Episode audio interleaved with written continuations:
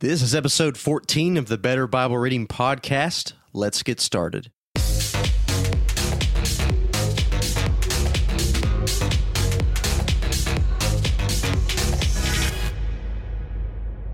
Well, welcome to the show. I'm your host, Kevin Morris, and welcome back for another episode here on the Better Bible Reading Podcast. If you've been listening to previous episodes, then you will know that last week I announced that I'm going to start releasing a new episode not every other week as it has been in the past, but actually every single Thursday you will be getting another podcast episode from yours truly. So I hope that you will enjoy that. Uh, last week I started uh, introducing something to go in between these kind of in studio episodes, and that was what I called Teaching Thursdays. And I'm sharing in those episodes sermons or Sunday school or lecture recordings of myself that have been done in various locations over the last few years. And I'm sharing those with you as a little bit of a supplement to our discussions that we have, such as the episode for today. If you're listening to this on the day of release, then I do want to say Happy Independence Day to you. It is July 4th at the time of this release, 2019. And if you are an American, live in America, happy Independence Day. And speaking of independence and freedom, how has your Bible reading been going? Has it felt liberating? Have you taken action on much of what I have shared with you over the last few months, either on this podcast or on my website. If you haven't, then I want to direct your attention to my website where I am sharing free training on how to study a book of the Bible. And you can head on over to betterbiblereading.com forward slash free training, and you will be able to take advantage of that. And I, I'm convinced that if you do enroll in that free training via email, you will have your head wrapped around what it means to study a book of the Bible, how to start that from scratch, and what to look for as you're doing it so that you have a helpful and beneficial time studying through the Bible. So head on over to betterbiblereading.com forward slash free training and I'll be able to help you out from there from the instructions on the website. So today we're wrapping up our discussion we've been having for the last month or so about the writing styles of the Bible. And for today's episode, we want to think about the writing style of logic. Now, logic, to be quite frank with you, is basically a lost art in most of contemporary culture. You don't hear a lot of logic, you hear a lot of illogical things being said. Um, and a lot of us, when we hear the word logic or think about the ramifications of it, we're referred to the realm of philosophy. We think about people like Plato and Aristotle and the historical figures that were really involved in rhetoric as a profession, as a way of life. They took students to study underneath them, they traveled, they were itinerant speakers, rhetoricians, as they were called. And their profession literally was all about speech and communication. And that always collided with worldviews and philosophy. So, in things being articulated, the concept of logic really came about as an academic discipline. But I don't want to say that Plato and Aristotle and the like invented logic as if it didn't exist prior to them, or that it is a kind of Greek philosophy um, idea from ground level, because it's really not. It's certainly used in that, it's certainly popularized by that, but it's not first and foremost a Greek thing because when we think about logic, we want to think about the concept of truth, the concept of reality and things that we say about reality, whether they are true or not, whether they are coherent or not, and whether they are absurd or, to use our word for today, logical. And that idea of logic is used quite often in our Bibles. We won't have time in this episode to take a look at all of them, but as is my practice, I want to simply point you in the right direction, give you a couple examples, and let you start to look uh, from here on out for different occurrences of it because it will just make you all the better as a reader when you're reading through the Bible. So, we've talked about the idea of citations, quotations from the Bible. We've talked about parallelism or chiastic structures. Those were look at the previous few episodes about the writing styles of the Bible. We've tackled those, and then today our last one is the writing style of logic. And I want to look at two key figures as authors in the Bible who utilized logic. As I said, there's certainly more than these two examples, but for today, we want to think about two key figures. The first one being Paul, and the second one being John. And the two examples, we're going to start with what Paul does. And if you're in a place where you have a Bible, you can find where I'm at in 1 Corinthians chapter 15. If you are unable to have a Bible in hand, or if you're driving or something like that, just listen carefully and refer back as quickly as you can once you're able to get a Bible in hand and take a few moments to study. So, when you get to the book of First Corinthians, I mentioned this in previous episodes. This really is a crash course of Christian living because it seems that Paul is tackling so many cultural problems with the church in Corinth. And he really covers a survey, kind of an A to Z of Christian living. He tackles all the big categories of life. And then in the second to last chapter, he moves to the cardinal doctrine of Christianity. And in case you're wondering what that might be, or if you're wanting to guess what it is, it might surprise you that Paul doesn't move to Jesus died on the cross for our sins. Now he he does in a way, but that's not his final story. That's not the doctrine that he focuses on as an end all be all.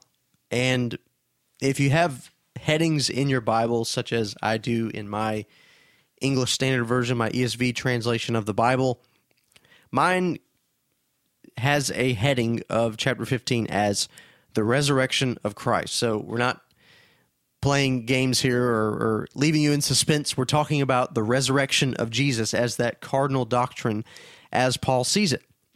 But what he doesn't do in here is simply articulate the orthodox historic doctrine of the resurrection of Jesus Christ. He does, but he doesn't leave us there. In fact, he moves to the realm of logic. He moves to logically outline what he has to say about the resurrection and what it means, how we wrap our minds around it in some sense, but most importantly, how much Christianity hinges upon the truthfulness, the reality of Jesus' resurrection from the dead. So, what I want to do is, for the sake of context, since we're only looking at two examples in this episode, I'm going to read to you Paul's introduction. So, what he does here, it happens in two parts. First, he introduces the doctrine, and then he moves to the logical ramifications of it.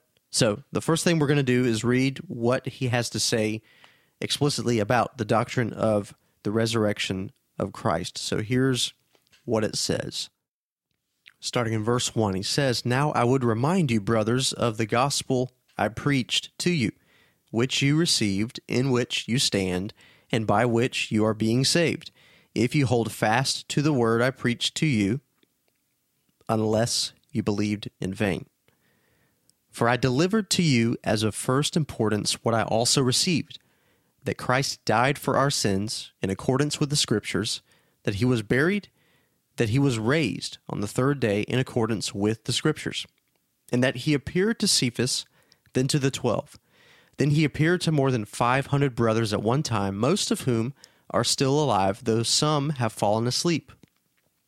Then he appeared to James, then to all the apostles. Last of all, as to one untimely born, he appeared also to me. For I am the least of the apostles, unworthy to be called an apostle, because I persecuted the church of God. But by the grace of God, I am what I am and his grace toward me was not in vain. On the contrary, I worked harder than any of them, though it was not I, but the grace of God that is with me. Whether then it was I or they, so we preach, and so you believed. So, so far, Paul has simply laid out the gospel. And notice, he communicates the gospel as this that Christ died for our sins in accordance with the scriptures, that he was buried, and that he was raised on the third day in accordance with the scriptures. So it's kind of the simple formula of Jesus' death, burial, and resurrection. This is nothing new in terms of Christian doctrine or Christian teaching. This is simple, pure, historic gospel message. So that's it, right? That's all we have to worry about. Well, that's not how Paul sees it. How Paul sees it is that he wants to really trace that teaching out a bit. He wants to articulate it a little bit more. And what Paul does is Paul kind of becomes Paul the rhetorician here. He kind of becomes Paul the one who communicates the logical implications of the resurrection. So, some ways that we can catch this, and this is in some ways kind of explicit to the epistles or the New Testament letters, in other words. You'll see logical arguments being made, and they're very often uh, constructed in the if then construction. So the if then formula really is part of the logic formula. But we'll see a couple other examples here of some other key things to look at. But listen um, as Paul articulates the if. So here's what he has to say. This is picking it up right where we left off, which is verse 12 of 1 Corinthians 15. He says this Now, if Christ is proclaimed as raised from the dead, how can some of you say that there is no resurrection of the dead? But if there is no resurrection of the dead, then not even Christ has been raised. And if Christ has not been raised, then our preaching is in vain, and your faith is in vain. We are even found to be misrepresenting God because we testified about God that he raised Christ, whom he did not raise, if it is true that the dead are not raised. For if the dead are not raised, not even Christ has been raised. And if Christ has not been raised, your faith is futile and you are still in your sins. Then those also who have fallen asleep in Christ have perished. If in Christ we have hope in this life only, we are of all people most to be pitied. Now, I don't want to leave us there. I want to finish by one more verse, although it kind of goes into a new idea, but I want to say this. But in fact, Christ has been raised from the dead, the first fruits of those who have fallen asleep. So you notice what he does repeatedly in this is he keeps introducing the if then, if then, if then. He's articulating a logical argument here. And the way that he does it is not simply by the positive side of the resurrection. Paul, in other words, what Paul doesn't do here is demonstrate the positive of Jesus' resurrection. He doesn't say, now, if Christ has been raised, then this is true. If Christ has been raised, this is true. If Christ has been raised, this is true. In fact, he does the exact opposite. He does the negative aspect of it. He does kind of a logical negation, if you will. And what he does is if Christ has not been raised, then this is true. If Christ has not been raised, then this is true. in logic, there's actually a Latin phrase for this, and it is reductio ad absurdum. It is the reduction of the absurd or reduction to absurdity. And this is a very effective argument in logic because basically what you do is you take your opponent's belief or your opponent's argument and you say, well, if what you're saying is true, in this case, that Christ has not been raised and there is no resurrection, there is no bodily, literal resurrection, whether it's just spiritual or whatever the argument was, the reality was they were saying there is no true resurrection of Jesus Christ that ever happened. So what Paul does is he says, okay, if that's true, if it's true then Christ that Christ has not been raised, then this follows. And what he does is he basically makes the argument that if Jesus has not been literally, bodily raised from the dead, then the whole structure of Christianity crumbles to nothing. I mean, Paul says it. He says, if Jesus has not been raised from the dead, our preaching is in vain, our faith is in vain, anything we had to say or have to say about God is in vain because we're making him a liar. God has clearly, explicitly declared this reality of Jesus' resurrection. If it's not true, then we're making him out to be a liar. Our faith is in vain. And then the kind of linchpin here or or the the final blow is that if he hasn't been raised, there's no atonement. He says in verse 17, if Christ has not been raised, then your faith is futile and you are still in your sins. Which means no good news, no gospel message, no forgiveness of sin, only condemnation and damnation awaits us. So to Paul, the reality of the resurrection is a non negotiable reality. And the way that he articulates that is not just by tracing out what the resurrection is, but by introducing it in the logical argument of reductio ad absurdum, which is, again, the reduction to absurdity. In other words, what does everything reduce down to in this argument? Well, to Paul and to us, all Christianity reduces down to absolute absurdity if Jesus has not been raised from the dead. So there's our first example of the writing style of logic. Paul, it seems very clear, is not interested in just throwing away doctrine as if it doesn't matter. And this is truly pertinent to our culture because what you see happening in so many denominations is the trend, and this is not a new thing. This is this has been the fight clearly here ever since Paul's day. But we're not in the safe realm today.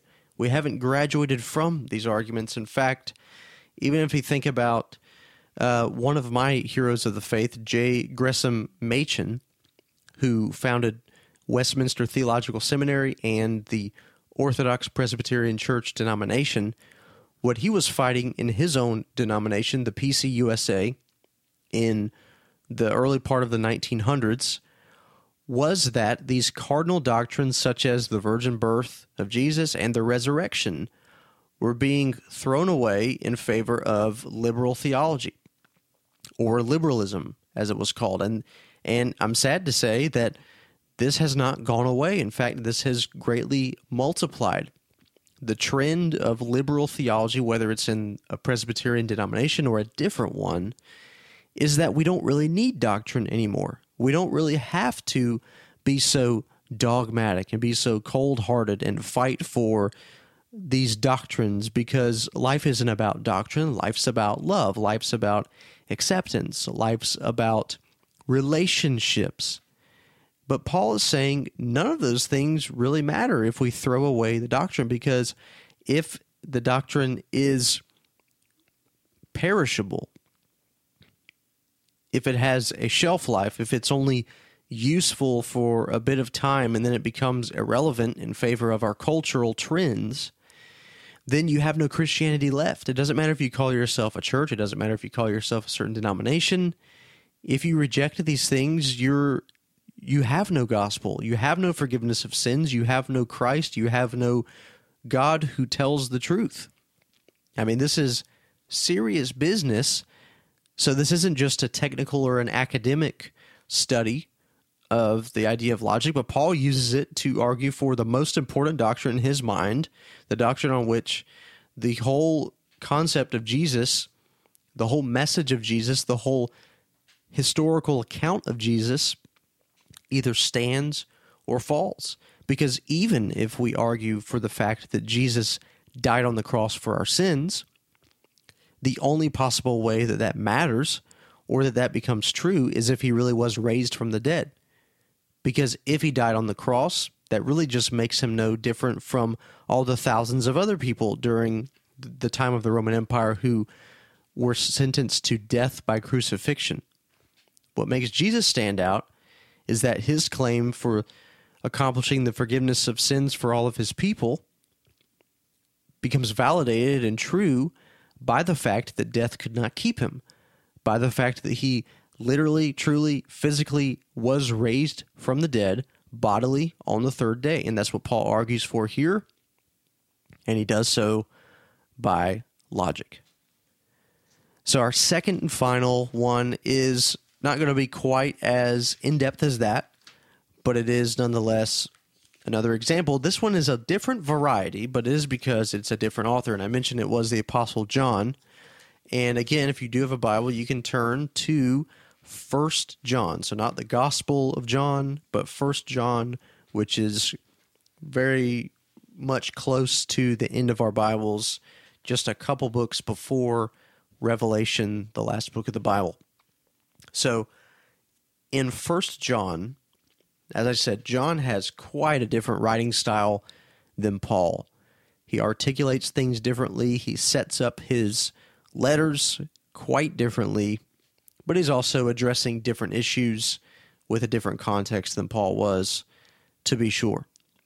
But in First John, John is making an argument or he's positing something or he's arguing for a logic and he does so, in this case, a little bit different from the way Paul does in terms of the resurrection, but it's still a doctrinal argument and it focuses on Jesus Christ. So the historical evidence of the, when it, when it comes to asking the question, okay, what is this particular book of the Bible about? Well, First John, it seems that John was writing against what was called Gnosticism. And in Gnosticism, we can kind of think about Gnosticism as the kind of heading, and then you have these subheadings or these varieties of Gnosticism. And to get an understanding of what exactly we're talking about and dealing with here, it is the variety or the subheading of Gnosticism, which is Docetism. Now, it's not necessarily important that we know these words. These are literally just Greek words transliterated into English. So it's not necessarily translated, it, it's still a Greek word, but it's moved into the English language using English letters and English pronunciations. So, uh, kind of the best way I could explain this so we're not a little confused and just getting into abstract ideas. Gnosticism is the articulation of knowledge. That's what the Greek word means, gnosis.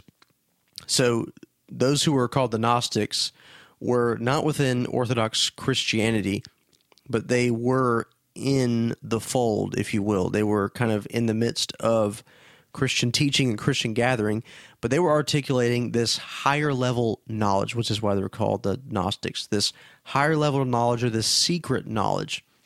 And in the variety of it, of Docetism, that knowledge was the articulation that Jesus was not actually a human, but he was actually a phantom, or almost, if you want to say, kind of a kind of a ghost, or or even.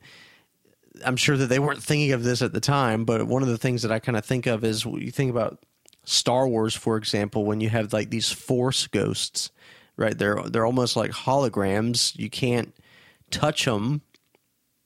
They're kind of you run your hand, you run it right right through them. They they appear to be there in person, uh, but they're not actually there because they're not actually in a physical body. But that word of docetism is the Greek word which means to seem or to appear. So it articulates the fact that Jesus, although he appeared to be in a human body and appeared to be an actual human, it's that he actually wasn't.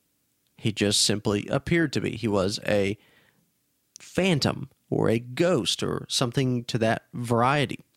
And again, getting to that argument, first of all, it completely destroys the Christian faith because if Jesus was not truly human, then there was no real suffering. And that's kind of what it gets to in the concept of docetism. So they would say, well, Jesus wasn't an actual human. He wasn't in an actual body. He just appeared to. So therefore, his suffering was not legitimate or true. It just simply appeared to be or had the communication to us that it was, even though it actually wasn't. So, of course, if you're following with me, this is kind of dangerous ground to get into, but it may surprise you to see that John argues against this. How might he do it? Well, I'm sure you're picking up on where we're going. He does so logically. Now, in this case, he doesn't do the negative logical argument, but he does the positive logical argument. And this is exactly what he does in his introduction to First John. So notice that John doesn't start out his letter here the way that we kind of have the the typical structure of Paul. Paul, apostle of Jesus Christ, um, and then he moves into his who he's addressing it to sometimes, or a, a, little bit of a theological introduction. And then he moves into the body of his letter after his greetings, etc. But in this case, John kind of just jumps right into um, what matters. And if you've followed with the the docetism belief and what it is saying and what it is rejecting, notice the words that John used. I'm going to read this first paragraph. It's the first four verses of First John. Here's what it says: That which was from the beginning, which we have heard, which we have seen with our eyes, which we have looked upon and have touched with our hands concerning the word of life. The life was made manifest, and we have seen it, and testified to it, and proclaim to you the eternal life, which was with the Father, and was made manifest to us. That which we have seen and heard, we proclaim also to you, so that you too may have fellowship with us. And indeed, our fellowship is with the Father and with his Son, Jesus Christ. And we are writing these things so that our joy may be complete. So notice that John appeals to the senses here.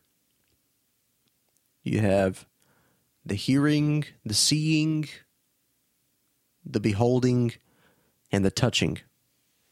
And all of this he communicates as he uses these designators of the word of life, the eternal life, and that they have fellowship with that. So, so far, we're just talking about a concept, right? We're talking about the concept of eternal life, the concept of the word of life. So, is John just talking about concepts? Is he talking about feelings? What is he talking about? Well, he clarifies what he's talking about, and he clarifies that he's talking about a person because he connects that fellowship with the eternal life, with the word of life, to the Father and his Son, Jesus Christ. Jesus, who is the Word of life, Jesus, who is the eternal life, Jesus, with whom we have fellowship and relationship with. And John says that this Jesus, this Jesus Christ, is the one who has appeared to us, whom we have heard, whom we have seen, who we have looked upon, and who we have touched with our hands. Now, that's incredibly important because if that's true, that means that John is arguing for the fact that Jesus literally was in a physical body, that he literally was a human, and that he did appear in time and space with us. And notice that that completely goes against the docetism, which argues the fact that Jesus was not actually human, he was just kind of a phantom. He just appeared to be a human. Well, if he was a phantom or a ghost or whatever the case may be, that means that John could not have touched him as he said. It also speaks to the fact that when Jesus was resurrected, this kind of connects our conversation to Paul, what he was saying. When Jesus was resurrected, when he was raised from the dead, you'll remember that the 12 touched his scars. They touched his hands, they touched his side, they ate with him. I mean, these are all things that could only have happened if Jesus did have a true physical, literal body, if he was a man. Now, this does not say that Jesus was not divine, that he was not God. But the argument being made here is to argue for the true humanity of Jesus and the fact that he did have a true physical body. And notice that that John here he does so from a logical argument. If these experienced senses, especially the touching that we have touched with our hands, it logically follows that if if that is true, then Jesus must have had an actual body that he didn't. He wasn't a phantom. He wasn't a um, ghost or some kind of variety of that. And again, this is the logical argument. In this case, a positive one. Remember, Paul's was a negative one. John's is a positive one. But both of these are concepts of doctrine. But just realize, if I can just stress that Christianity is not all about doctrine but it is certainly not less than doctrine. Doctrine is not something that we graduate from because doctrine leads us to Jesus. When we have our mouths open to say anything about Jesus, we have automatically entered into the realm of doctrine. Even to say that Jesus doesn't care about doctrine, all he cares about is love, is still a doctrine about Jesus. So, what I don't want you to gather from this is that Paul and John and the others are just interested in these high level academic intellectual conversations. But instead, there is a logic to Christianity. Christianity is not illogical. And that's one of the arguments that's made from secular culture that Christianity is all about these supernatural things and miracles, and those are absurd. Well, if Paul or John didn't actually believe these supernatural or miraculous occurrences because they were worried that it would seem irrational or illogical, then why in the world would they argue logical, rational arguments unless they truly believed that these things happened and that they were non negotiable realities or truths of the Christian faith? So, again, the idea of logic, especially logic having to do with doctrine, is not an academic thing. It is an articulation about God and His truth and what He has revealed to us in His Word, which means it is absolutely important, it is irreplaceable, and it must be contended for and upheld because the moment we cast it away, we're no longer talking about Christianity. We may have it in title, we may have it placard upon our church building, but if we reject it, we are no longer, according to Paul and according to John, a church because they certainly did not reject it, graduate from it, or move on beyond it. So, friend, I hope you've really enjoyed this episode, our conversation about logic, the writing style of the Bible. I'm excited for what comes in the future for us on these episodes with our Teaching Thursdays and the upcoming episodes about some other topics. Again, if I can just invite you one more time. If you haven't taken advantage of that free training I'm offering on my website, I really do think it will be helpful for you. But hey, you know, if you're looking for something else, if you want to see some content, a different podcast episode, a different blog post, whatever the case may be, all you got to do is contact me because I'm interested in writing and producing content that is helpful for you in the problems that you want to see solved in your Bible reading experience. So contact me, Kevin at betterbiblereading.com. Or if you want to take advantage of that free training, go to betterbiblereading.com forward slash free training, sign up, and it'll be sent directly to you via email, and you'll enjoy it and you'll benefit from it. But that wraps it up for this episode. God bless you. Have a great rest of your day.